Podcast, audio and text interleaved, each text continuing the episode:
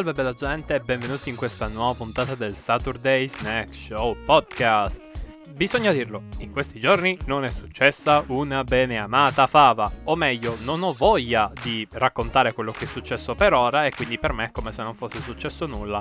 Andate via, sono dannatamente per i fatti miei. Sì, lo so, ultimamente diciamo che di cose di cui discutere anche come attualità ce ne sarebbero, però per questo periodo voglio rimanere tranquillo, parlare di cose tranquille. Anche perché non è possibile che la vita è sempre un macello incredibile. Quindi per una volta parliamo di cose un po' più, sai, no?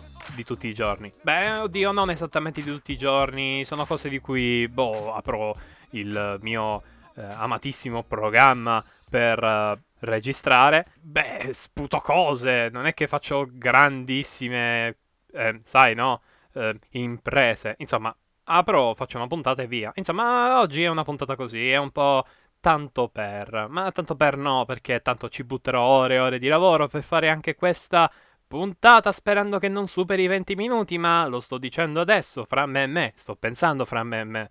Beh, il bello delle mie puntate, imprevedibili. E ora basta con i deliri, direi di iniziare subito con il piatto di oggi. Sì, esatto, sono tornate le metafore sui piatti. Siete felici? No, però io sì. Quindi, fine introduzione.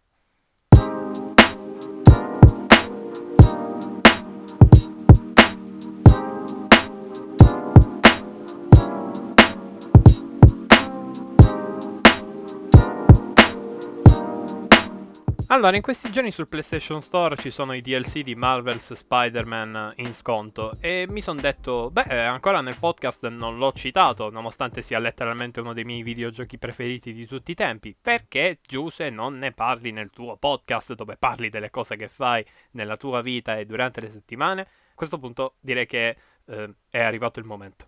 È arrivato il momento di parlare di una delle esclusive PlayStation che più ho divorato negli ultimi tempi. Ho giocato God of War 3, uno dei miei videogiochi preferiti anche quello. Ho giocato titoli come The Last of Us, parte 1 e parte 2, eh, anche quelli amati alla follia, gli Uncharted, divorati. Ma Marvel's Spider-Man è letteralmente l'emblema e il top di tutti questi giochi. Perché unisce azione sfrenata, momenti memorabili, tutto quello che riguarda grafica e storytelling al top un sacco di idee nuove, fresche, un sistema di movimento che ti fa amare il personaggio e soprattutto c'è Spider-Man, è un videogioco di Spider-Man, uno dei miei personaggi preferiti di tutti i tempi. Io sono cresciuto con i film di Sam Raimi, quindi direi proprio che questo doveva comunque essere un buon gioco per me, ma non così tanto, perché ragazzi, l'ho comprato tipo venerdì, l'ho finito platinandolo letteralmente il lunedì della settimana ancora dopo. Quindi ho praticamente distrutto un gioco della durata di circa 30 ore solo per la storia nel giro di 8-9 giorni. Wow, semplicemente wow, questa cosa non è mai successa, eppure è successa. È un gioco che mi ha spinto a finirlo al 100% come un missile ed è una cosa rarissima, anzi, a dire il vero, è letteralmente la prima volta. Ma perché questo gioco mi ha catturato così tanto? È presto detto. Innanzitutto, sicuramente il gameplay ne fa da padrone. Mamma mia ragazzi, se Marvel's Spider-Man ha un ottimo gameplay, perché è ben coeso, prende idee da tutti i vecchi videogiochi di Spider-Man, prende idee anche da appunto la serie di Batman Arkham e unisce il tutto con un'enorme libertà tramite i gadget. Sinceramente qui ho utilizzato in continuazione i gadget di Spider-Man che non appunto i gadget di Batman.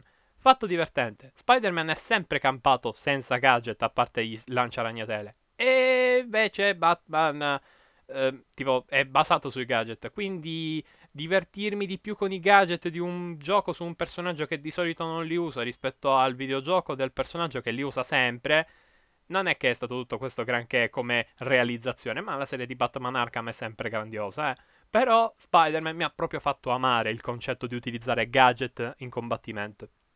Ora, se il gameplay era così esplosivo, se il Gunpal System era fatto così bene, nonostante sia comunque un banalissimo, tra virgolette, free flow combat system, ho semplicemente amato e adorato ogni singolo scontro del gioco. Oddio, verso endgame forse fare l'ennesimo crimine contro gli ennesimi nemici scarsoni forse è stato pesante, ma non c'è mai stata una volta in cui un combattimento non mi è sembrato diverso da quello precedente. Questo perché i personaggi sono così vari, particolari e messi e piazzati in situazioni così diverse tra loro che anche se sto semplicemente rifacendo lo stesso combattimento contro lo stesso tipo di personaggio, ho come la sensazione di star giocando sempre una situazione diversa.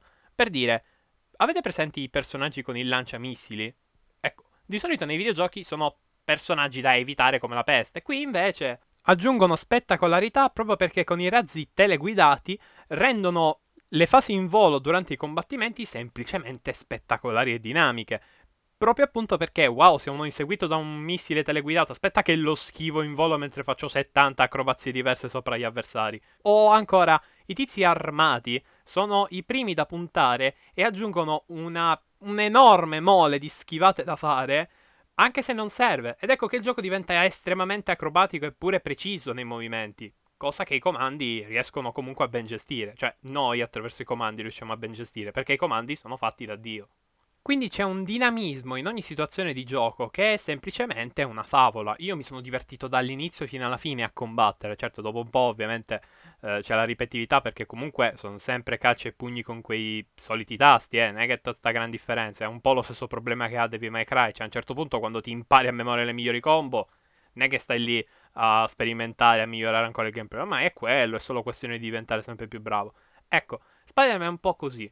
È un po'. Sì, sono spettacolare, so di essere un buon gioco, però doso i combattimenti e cerco comunque di non renderteli troppo pesanti, mettendo magari in scena combattimenti tutti uguali a terra. No, no, no, a un certo punto hanno pure messo verso endgame, cioè nel senso i personaggi vengono inseriti in endgame addirittura, gli avversari, ecco eh, pure in endgame ci sono gli avversari con i jetpack che danno il vita a degli scontri in volo semplicemente fantastici, anche grazie alla telecamera estremamente cinematografica con tutte quelle inquadrature spettacolari della scena eh, che appunto stiamo assistendo. È tutto fatto benissimo, si vede che è stato pensato, si vede che ogni singola scelta che è stata fatta in ambito di combat system e di telecamere in queste situazioni è stata tutta fatta solamente per rendere appunto la sensazione di star combattendo con Spider-Man la sensazione di star appunto combattendo con Spider-Man.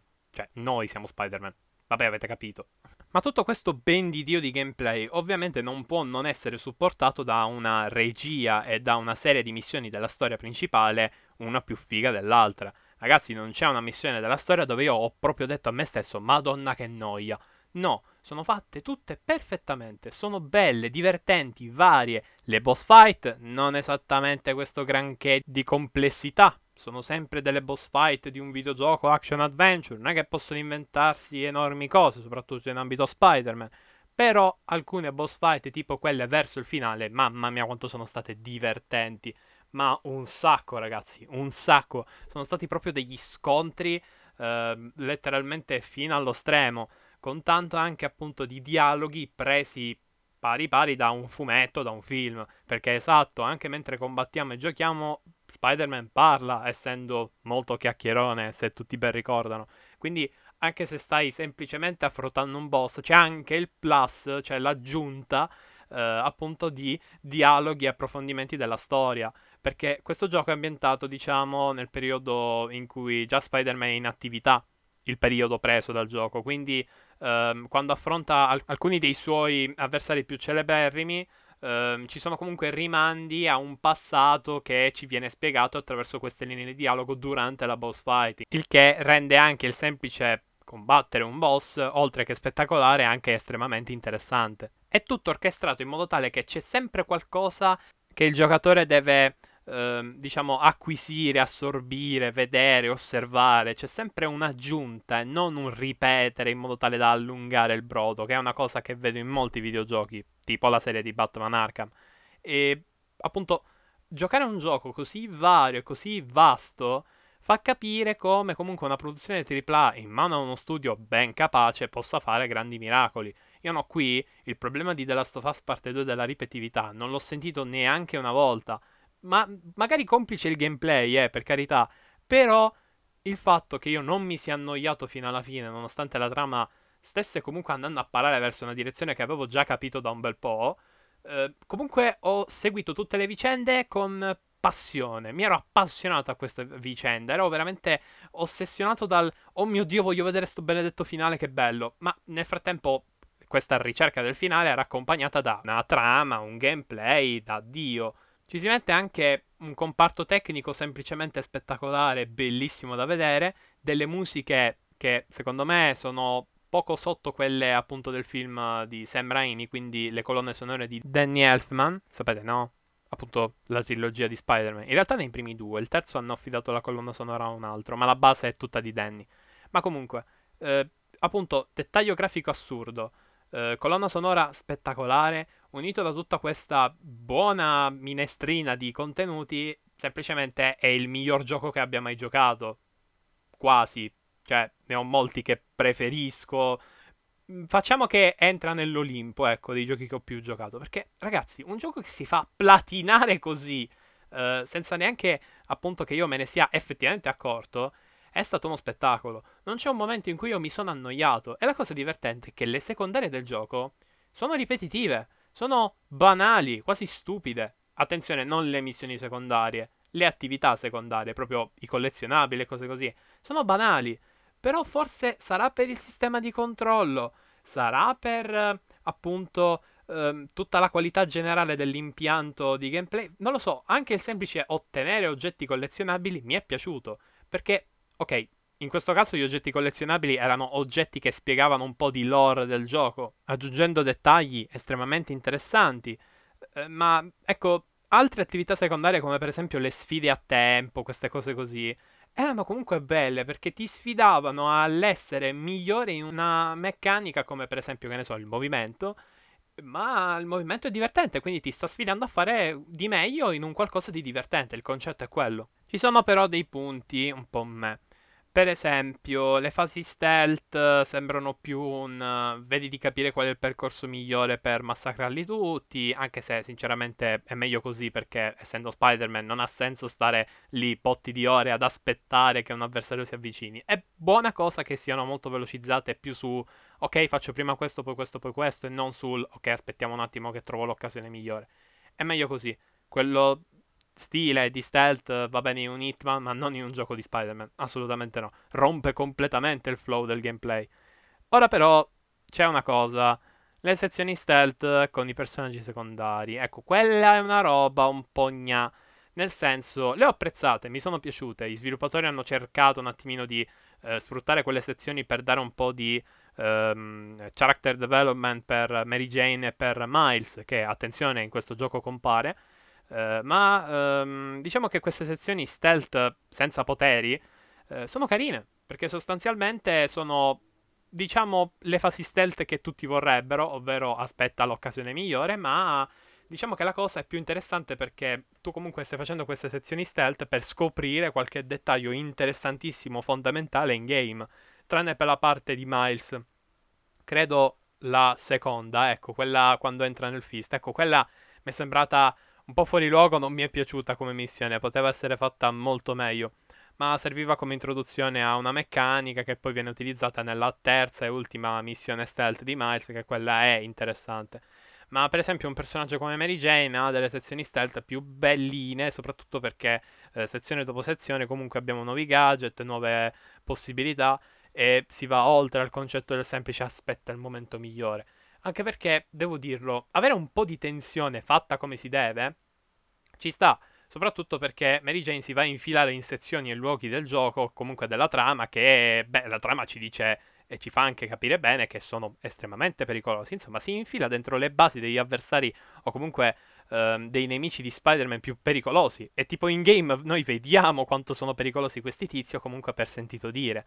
Insomma, è tutto molto coeso, tutto molto d'atmosfera. Peccato appunto per la missione di Miles, ma anche quelle sezioni hanno un perché. Ma capisco che potrebbero sembrare un po', sai, no? Uh, nel senso, mi passi da Spider-Man a Mary Jane. Ecco, quello è il problema, quello è il punto della situazione. È il punto della questione, anzi, meglio dire. Ma sostanzialmente tutto funziona. Personaggi ci sono, Mary Jane, Peter e Miles sono un trio più che decente nella fase finale del gioco, anche se non vengono approfonditi bene, questa cosa mi dà fastidio. Ma tutto quanto ha un perché.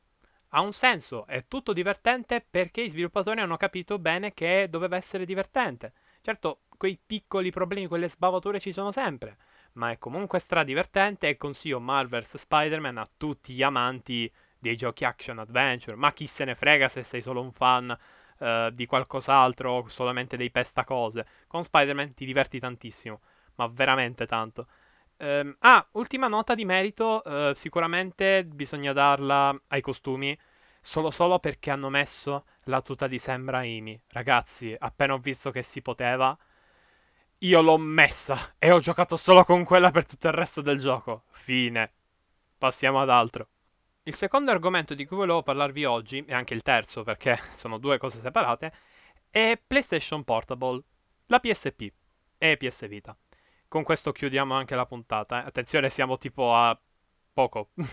non sto dicendo che sto finendo, anzi, è proprio il momento bello della puntata. In realtà il momento bello della puntata era me che dico cavolate. Ed è tipo tutta la puntata, quindi lol. Ma in ogni caso, PSP. Ragazzi, chi si ricorda di questa console? Ah, non potete rispondermi, siete dietro uno schermo.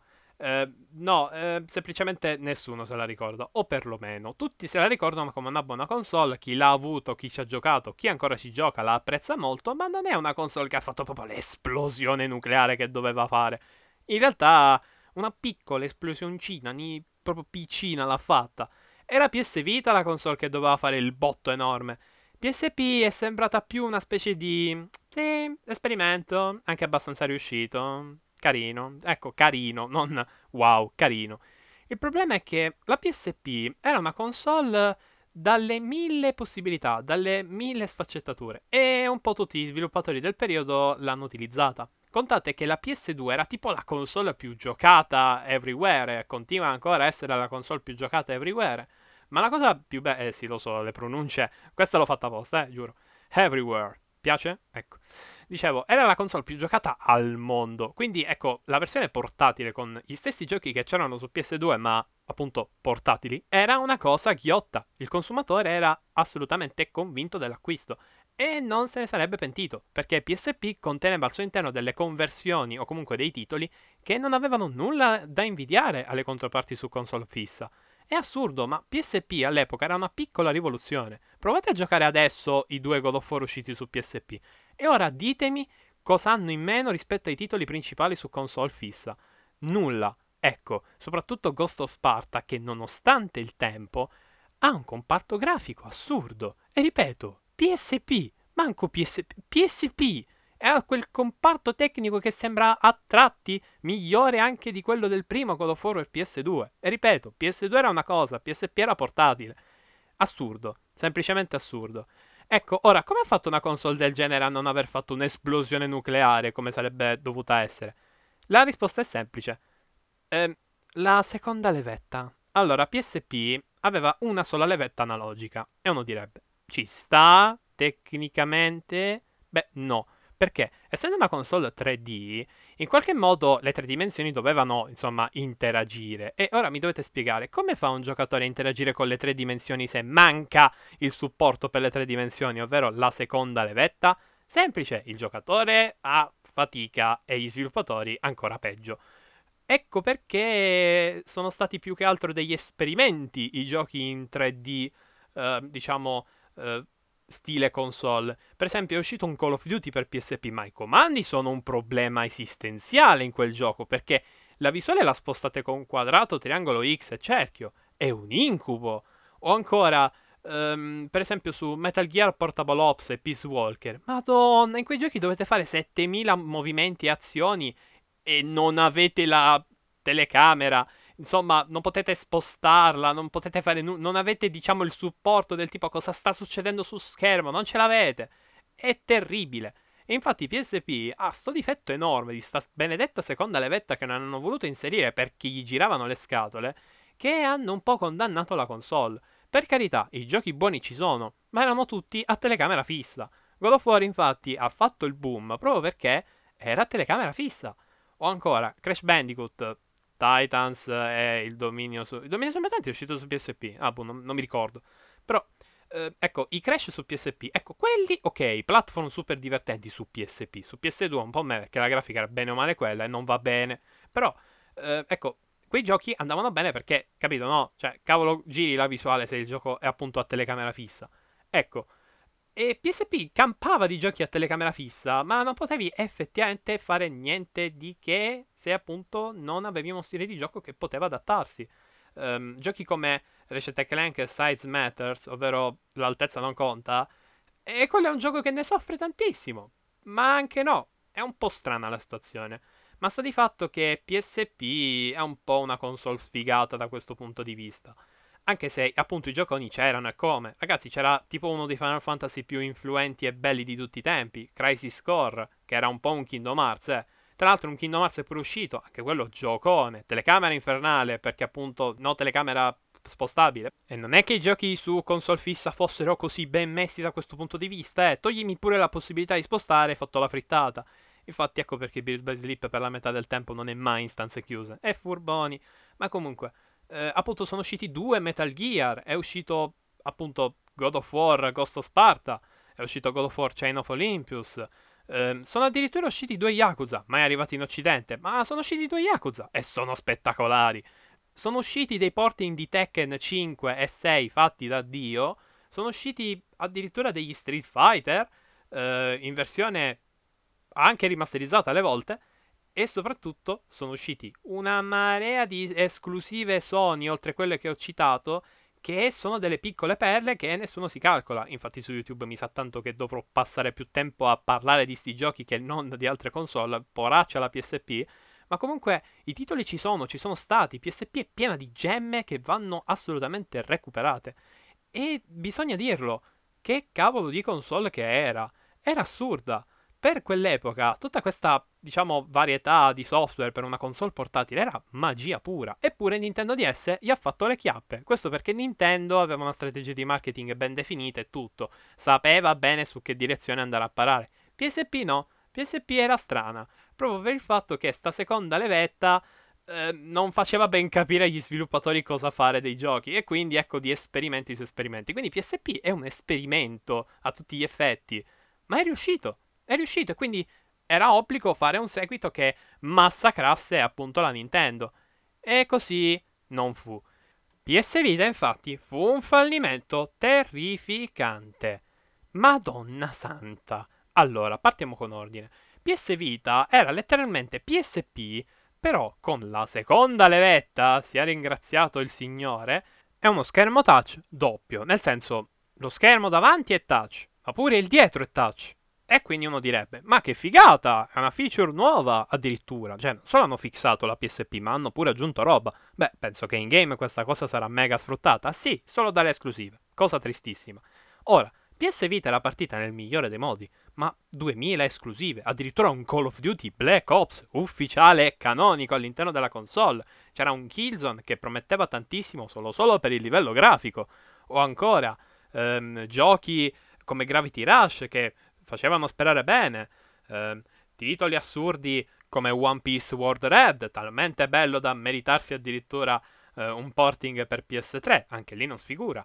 PS Vita insomma è stata una miniera, soprattutto i primi tempi, di ottimi titoli portatili.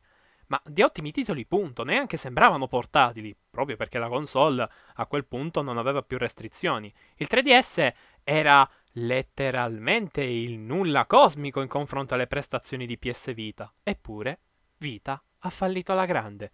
Sarà perché la retrocompatibilità con PSP era incompleta, perché appunto il supporto era diverso, si è passati da UMD a cartucce standard e quindi la retrocompatibilità era solamente digitale. Sarà che eh, Sony avrà utilizzato dei formati fisici veramente infami e al costo esorbitante per la memoria interna. Sarà anche che comunque a un certo punto le esclusive sono cominciate a mancare, manco fosse il pane. Ma sta di fatto che PS Vita è stato un fail clamoroso, eppure doveva essere grandiosa. È triste questa cosa, perché appunto come console poteva rendere tantissimo, ragazzi. Ma avete presente, per esempio, un accordo con Sony per avere un Call of Duty ufficiale all'interno della console? Avrebbe fatto il botto. O ancora, eh, magari dei porting eh, di mega qualità di titoli first party Sony. Eh, per esempio, sono usciti sai no, i God of War però in versione rimasterizzata della PS2 e PSP, rendendo PS Vita anche una perfetta retro console per le esclusive di uh, Sony.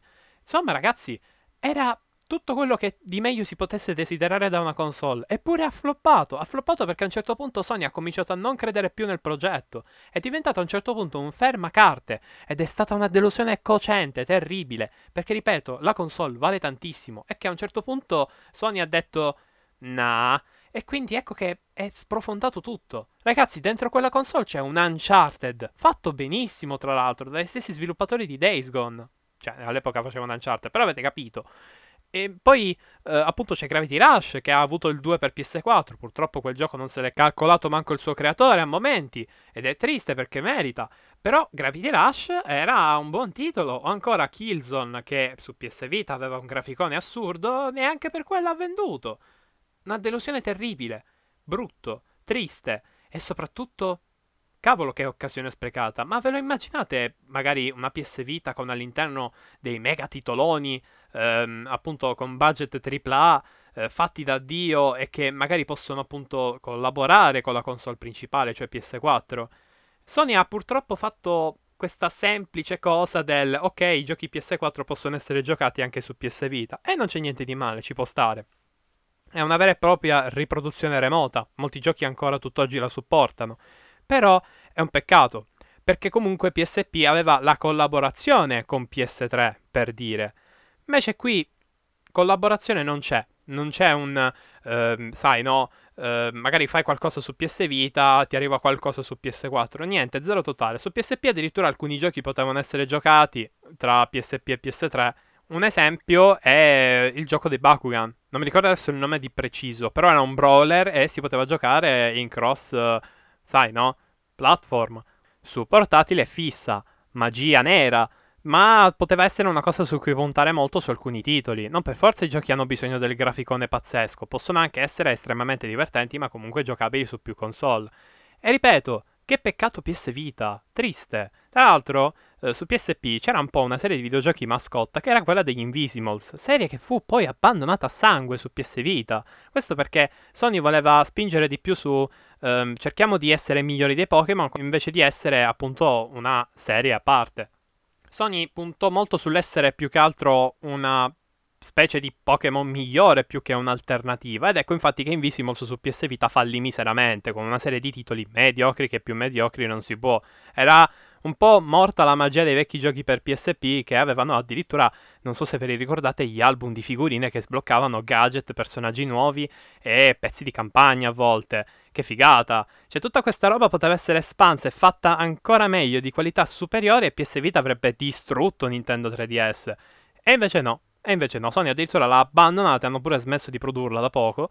Che tristezza immensa.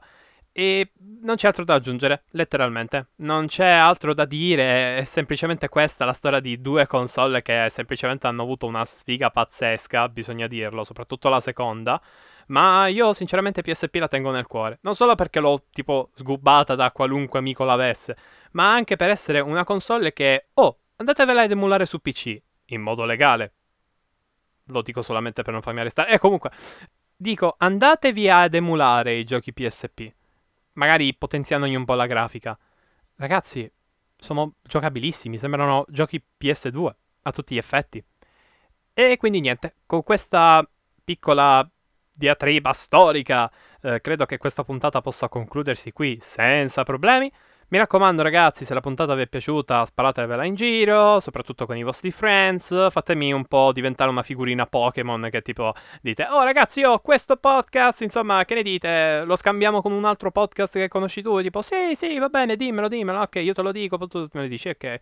Fate un po' una cosa del genere, ok? So che tanto non la farete perché adesso i social stanno distruggendo anche questa semplice cosa. Ma dove sono finiti i tempi in cui era il bambino più figo, quello che aveva la laming cards più luminosa? Ah, che tempi. Sì, ok, forse è meglio che le cose siano un po' cambiate, ma è sempre una figata questa delle Lamicars per il rispetto.